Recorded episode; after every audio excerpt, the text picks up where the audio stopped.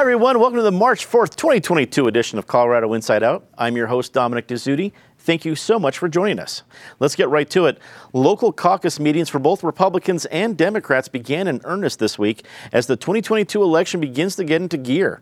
In endorsement news, Democratic candidate in the newly created 8th Congressional District, Yadira Caraveo, announced that she's received Congresswoman Diana DeGette's endorsement, while Republican U.S. Senate candidate Eli Bremer announced the endorsements from former GOP state legislative leaders. Patty Calhoun from Westword. We're still early in this process, but it seems like we're kind of getting into gear. Do you feel that some of these endorsements will actually mean some momentum for some of these candidates? It's hard to tell right now. What really is makes a difference is the ground game. So you see that with the caucuses, which may seem really archaic and impossible to understand. You know, sometimes there are as many people sitting around at a caucus as are sitting at this table and probably making less sense if that's possible.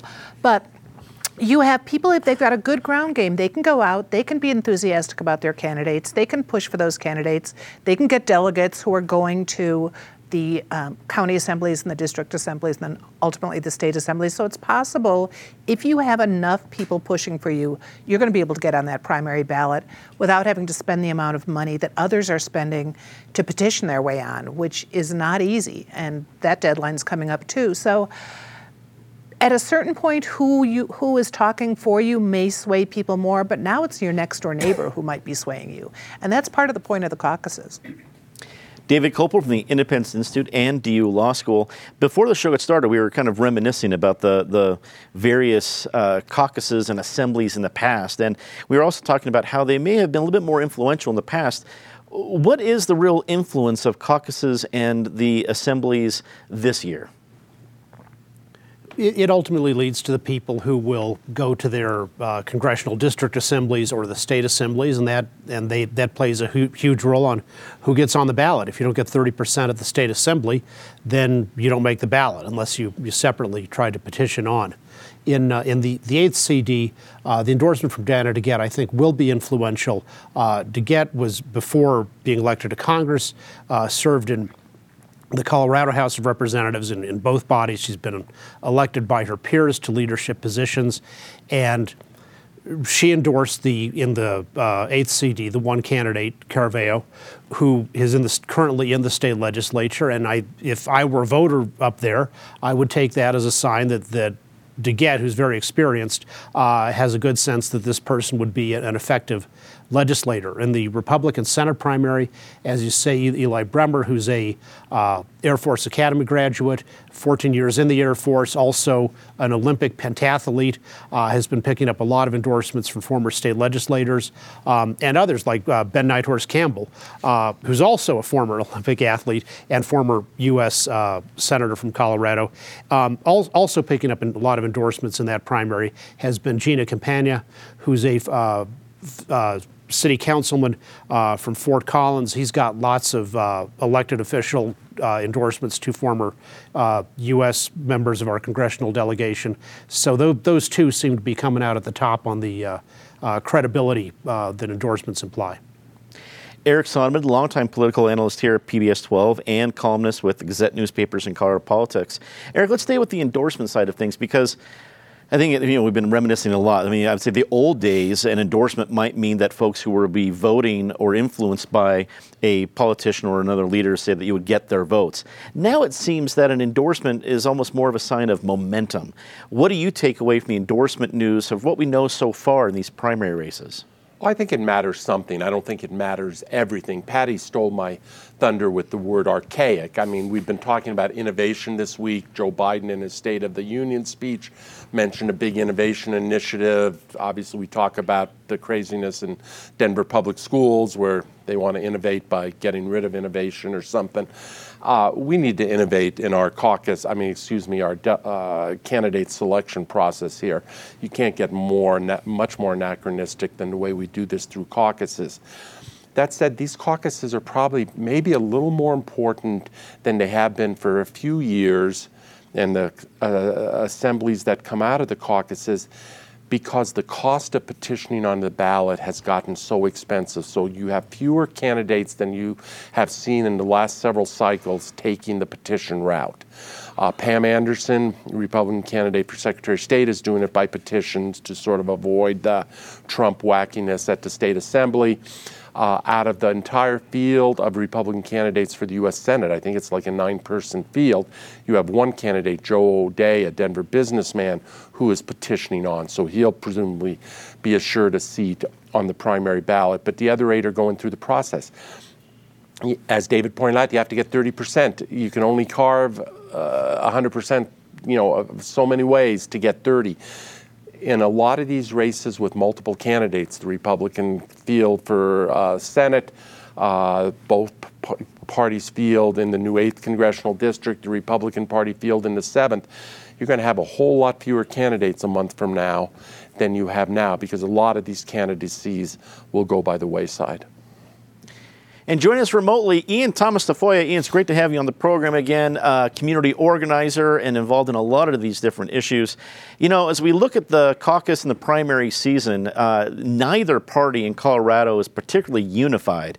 And usually it's your folks who are on the, uh, at least the, the, the, more fervent edges of the party, both for Democrats and Republicans, are taking part in these caucuses. Uh, what effect do you think that might have in this particular season as we see a lot of wide open contests? Well, thanks again for having me. I think it's really important for us to understand that post pandemic, uh, there's just so much change. People had so many opinions that bubbled up. I think that's what you're seeing this people feeling called to lead.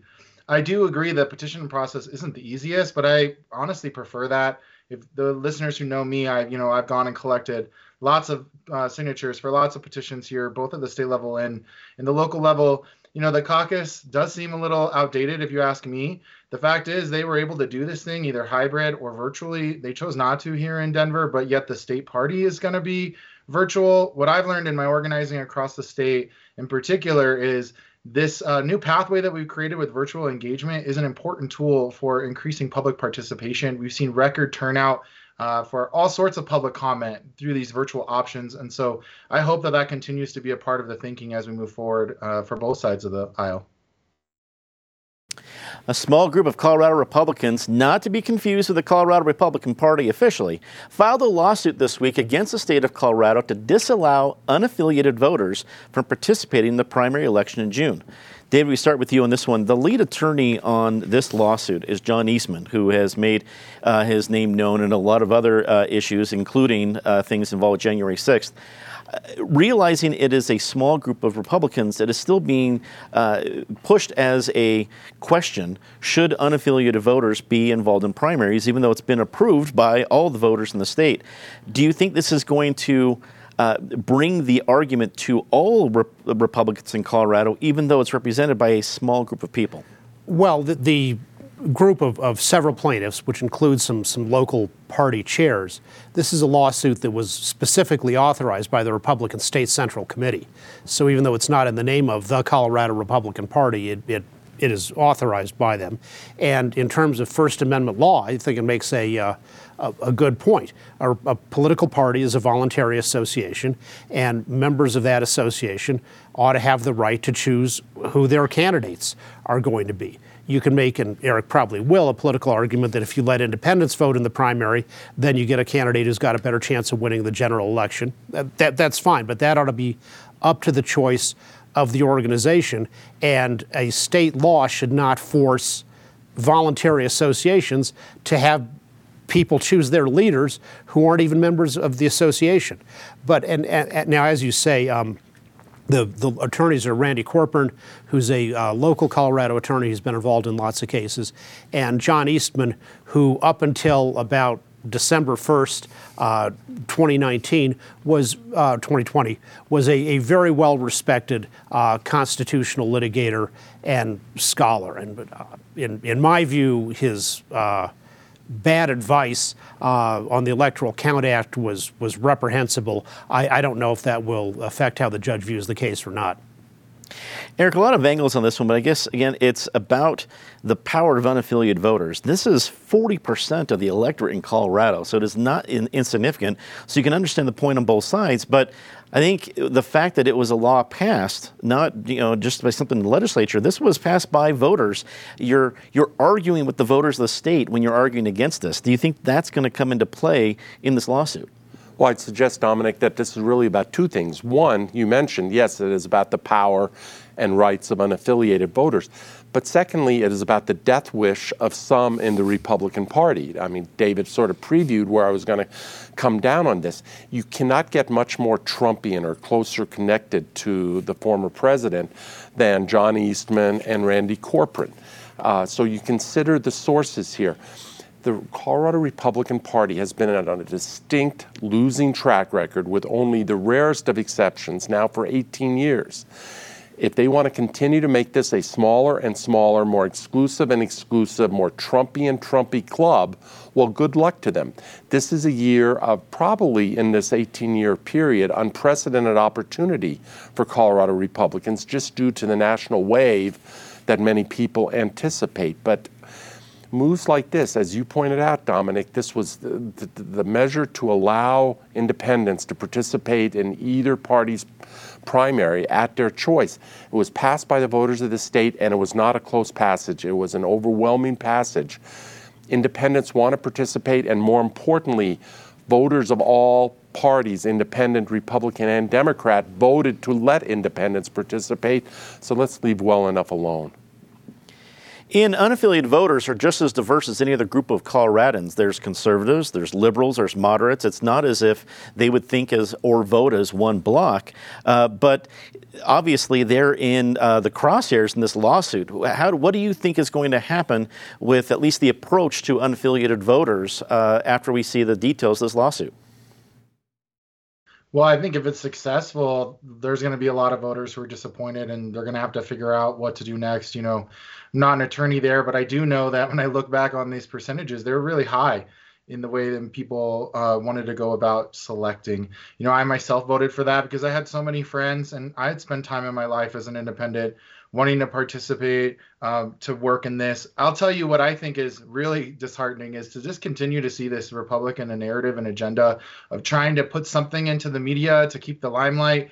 Um, you know, also I think probably to to get away from the conversation that they're having about their January 6th, the lawsuits I believe Eastman has against the university. You know, it's easier to keep going on something else than pay attention. I wish they would just sit down and focus on what the working class people, what people need in the recovery after this. Uh, with air quality, water quality, housing, we have so many problems, and it'd be nice if they would focus on those issues and bring those messages to me and other voters in Colorado. I'm not sure if a lot of Democratic leaders would agree with you on that one, only because the, the, the more and more they talk about other issues and not actual things that people are worried about, that seems they seem a little bit more distracted. But I understand your point. As a voter, I get that. Uh, Patty, uh, this is about a pretty popular thing to do in Colorado, being unaffiliated. I think people, a lot those 40% take a lot of pride in it. Do you think there'll be some defensiveness from folks who's like, well, wait a second, I want to keep my right to vote in whatever election I want? How do you think this is going to go down? It's not just that people in Colorado like to be independent or think they like to be independent and unaffiliated in this case.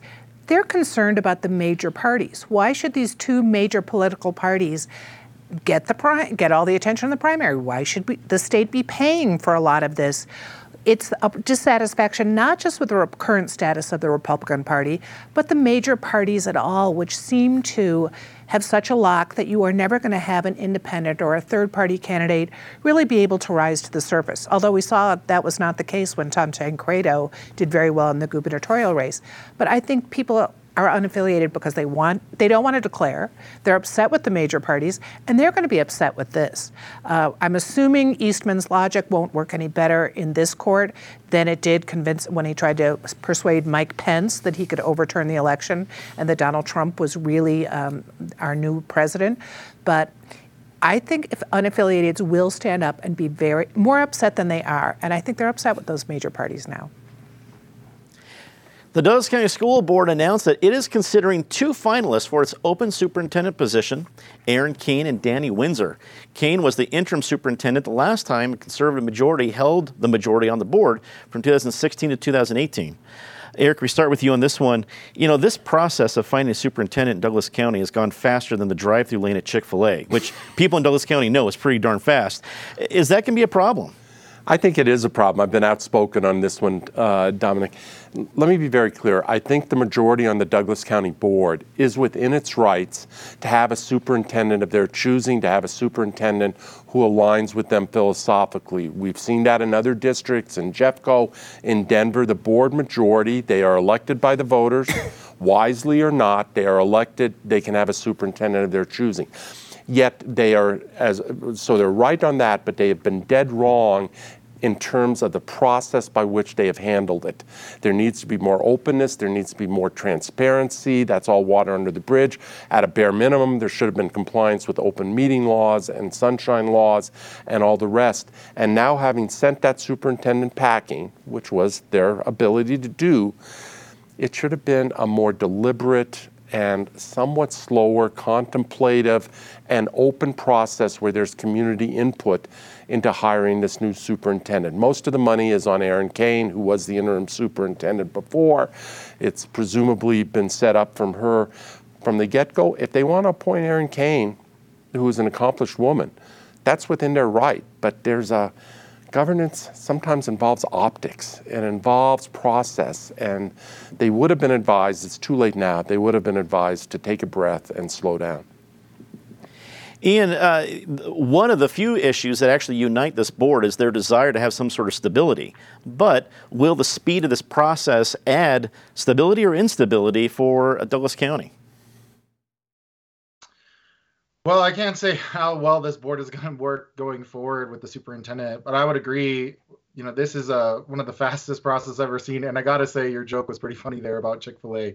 Uh, you know, I've been a pioneer, I think, with a lot of activists here in Denver trying to push to create opportunities for the community to actually have uh, interviewing, to put them into town halls, to have conversations with these people. You know, if I had my pick, just looking at them, they're both qualified. Um, you know, Windsor was a teacher, he spent time in the classroom, and as a counselor, I think those are really important things when it comes to running a school. It does sound like Kane was connected from the stories I read early on, um, contacted early on while all these problems were happening. I would say the Bobby, the money's there, but I think it, it ends to have more problems in the end when you don't do the public procedure well. And actually, when they fired him, they didn't allow public comment either. And so I think that's going to spell disaster long term. I hope they can get it together and make more opportunities for people to participate. Patty, uh, can either of these candidates, once one of them is named the superintendent, bring stability to a situation that has been far from it? No, I mean, I think that's almost impossible to imagine because you have Kane that was suggested that she heard that Wise was going before he heard it. You have how he was let go and the lawsuits that are coming from that now.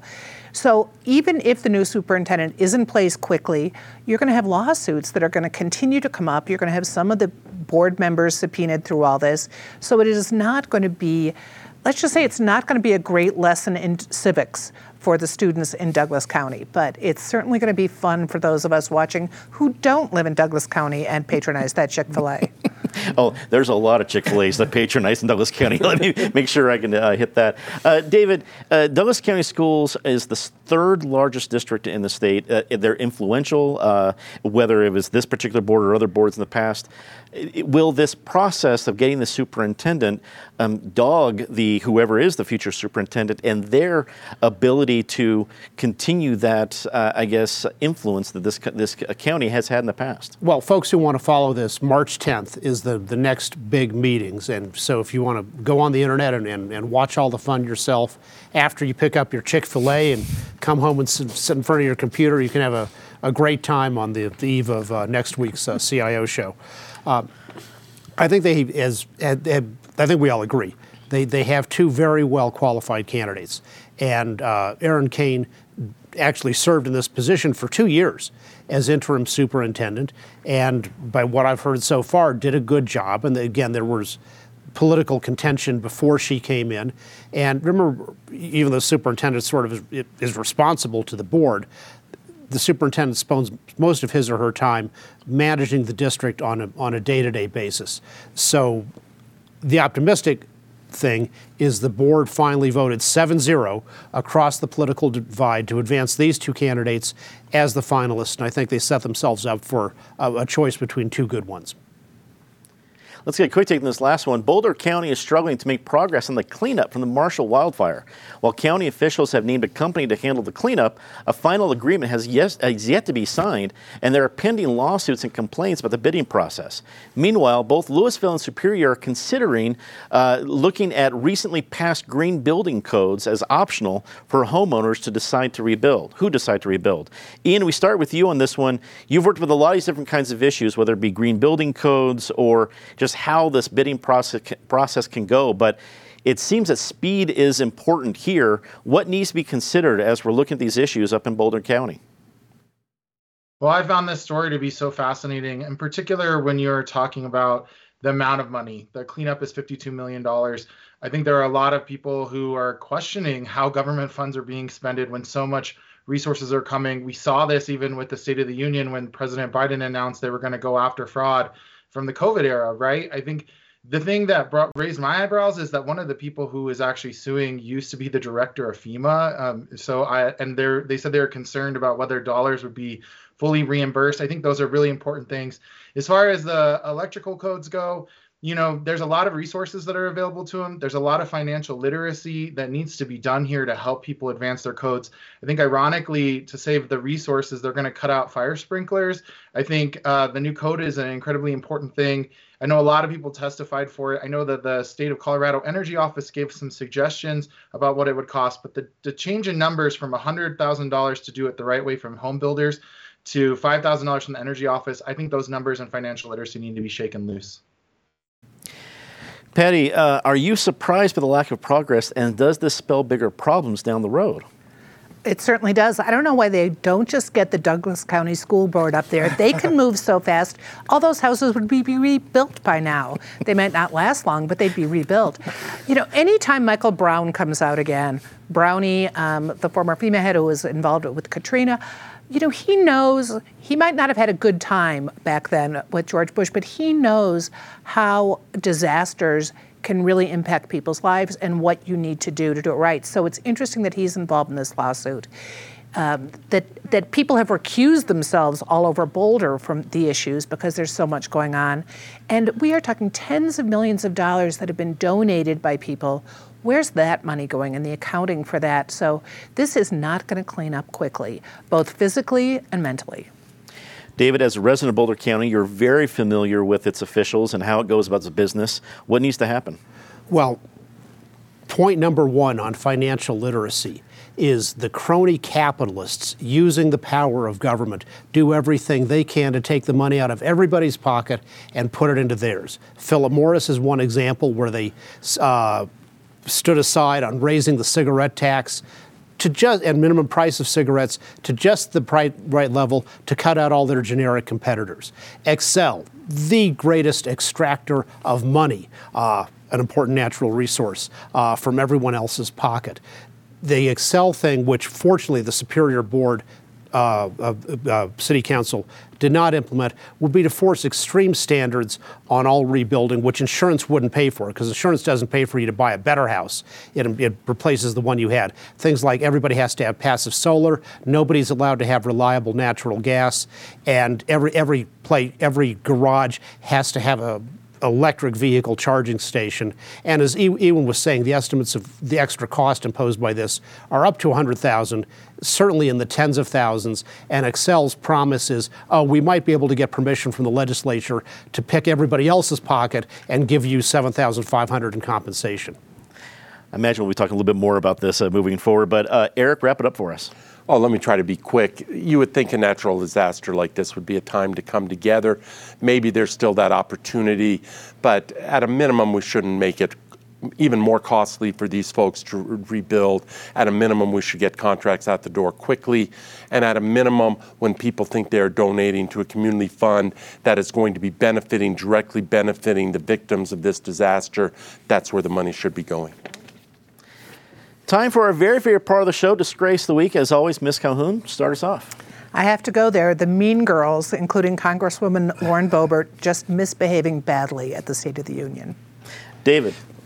as a famous poster from the 1960s said, war is not healthy for children and other living things. And that's certainly true for the Russian invasion of the Ukraine. That invasion was paid for and financed because of the irrational and irresponsible, short sighted approach that has been forced on the West by environmental extremists to not use our own fossil fuels and not even to allow us to use nuclear power, which is completely green up and down the line. Eric. Well, I'm going the same place David went in terms of the war. This is something we really haven't seen, maybe the Balkan Wars, but that Europe and much of the world has not seen since World War II. This is serious, it's tragic, it's a hugely consequential and a particular disgrace to people in the US. Fortunately, they are a small minority who are finding ways to equivocate here, are finding ways to be less than vocal in their total support of the Ukraine, are finding ways to rationalize Putin's behavior. Ian, we go to you for your disgrace of the week. My disgrace of the week was the parliamentary disaster that was moving forward the camping ban in Aurora. To see freedom be taken away with such poor parliamentary procedure was really disappointing. To not learn from the lessons of Denver, that's our regional leadership. I'd say shame too to Mayor Michael Hancock. We don't have enough shelters. We know this system isn't working. And I would ask that we would rethink these kind of policies. Time to see something nice. One minute left. Patty. Tomorrow's the second anniversary of the first COVID case in Colorado. The only bright spot out of that, all the public meetings we now have access to remotely. David. Advance Colorado, which is a public interest law firm bringing a, a, federal case against Colorado's campaign contribution limits, which are extremely low by national standards. And because regular pe- regular candidates can't raise money in the normal way, it gives the advantage uh, to the centimillionaires who can self fund. Eric with tongue firmly in cheek, to Lauren Boebert. She has brought new meaning to the word multitasking. She was not only able to tweet nonstop through that speech, and I mean multiple tweets a minute, but she found time and ability and resource within herself to also heckle the president. That's a rare accomplishment. Ian, you're say something nice. I want to say thank I want to say thank you to all the advocates who work so diligently on financial assurances, and also to the senators of Colorado for sending letters and moving on policy to cap our wells. Um, to get this problem together as the International Panel for Climate Change came forward this week to say how much work we had to do. We're seeing leadership from Colorado and pushing people to do the right thing. I want to remind people that they've announced um, this is the worst possible drought since year 800, which is, by the way, when the people evacuated Mesa Verde. And I'll give a quick shout out. Uh, remember, if you're looking for up to date news on Ukraine, DW News available on 12.3 and every day at 4:30 here on PBS 12. Thanks to your support. That is all the time we have for this episode of Colorado Inside Out. For everybody here at PBS 12, I'm Dominic Dezzutti. Thank you so much for watching. Good night.